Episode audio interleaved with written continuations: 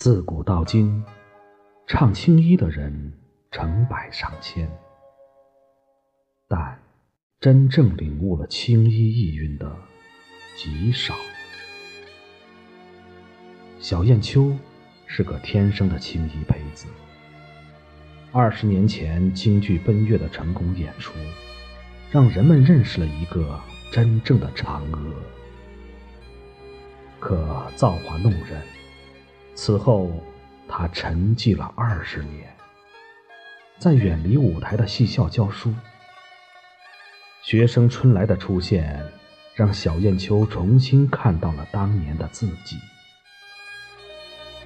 二十年后，奔月复排，这对师生成了嫦娥的 A、B 角，把命都给了嫦娥的小燕秋，一口气演了四场。他不让给春来，谁劝都没用。可是第五场，他来晚了。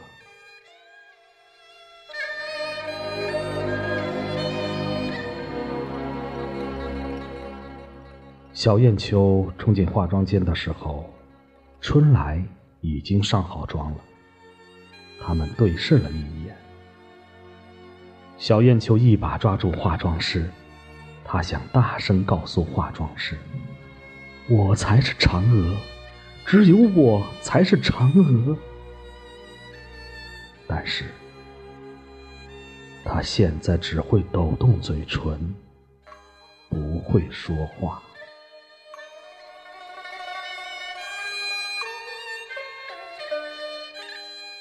上了妆的春来。真是比天仙还要美，她才是嫦娥。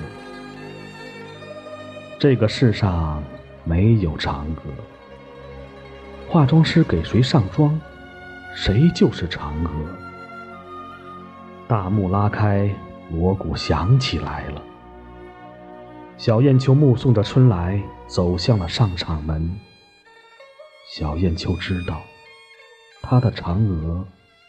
在他四十岁的那个雪夜，真的死了。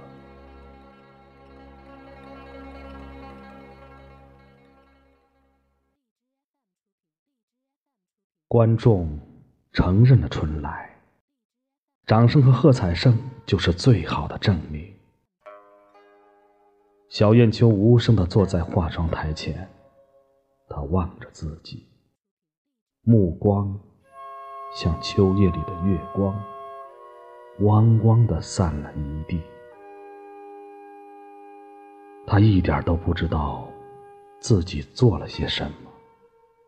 他拿起水衣给自己披上，取过肉色的底彩挤在左手的掌心，均匀的，一点一点的往脸上抹，往脖子上抹，往手上抹。然后，他让化妆师给他调眉、包头、上齐眉穗儿、戴头套，镇定自若的，出奇的安静。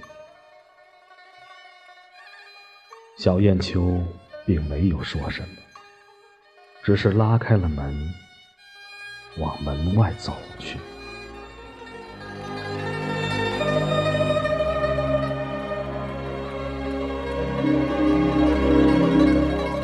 小燕秋穿着一身薄薄的戏装，走进了风雪。他来到了剧场大门口，站在了路灯下面。他看了大雪中的马路一眼，自己给自己数起了板眼。他开始了唱。他唱的依旧是二黄慢板、转原板、转流水、转高腔。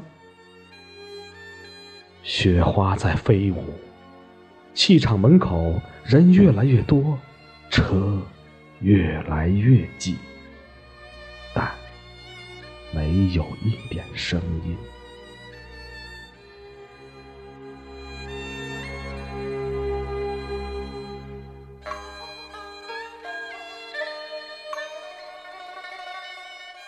小燕秋旁若无人，边舞边唱。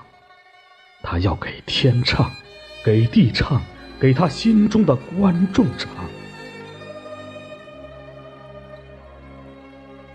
小艳秋的告别演出，轰轰烈烈的结束了。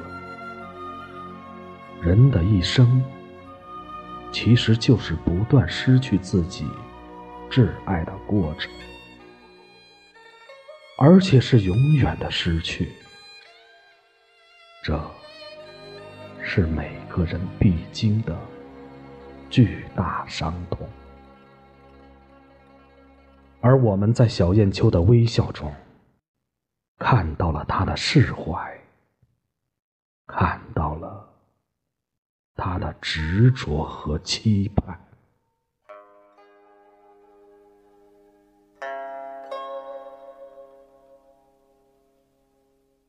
生活中充满了失望和希望，失望在先。希望在后，有希望就不是悲。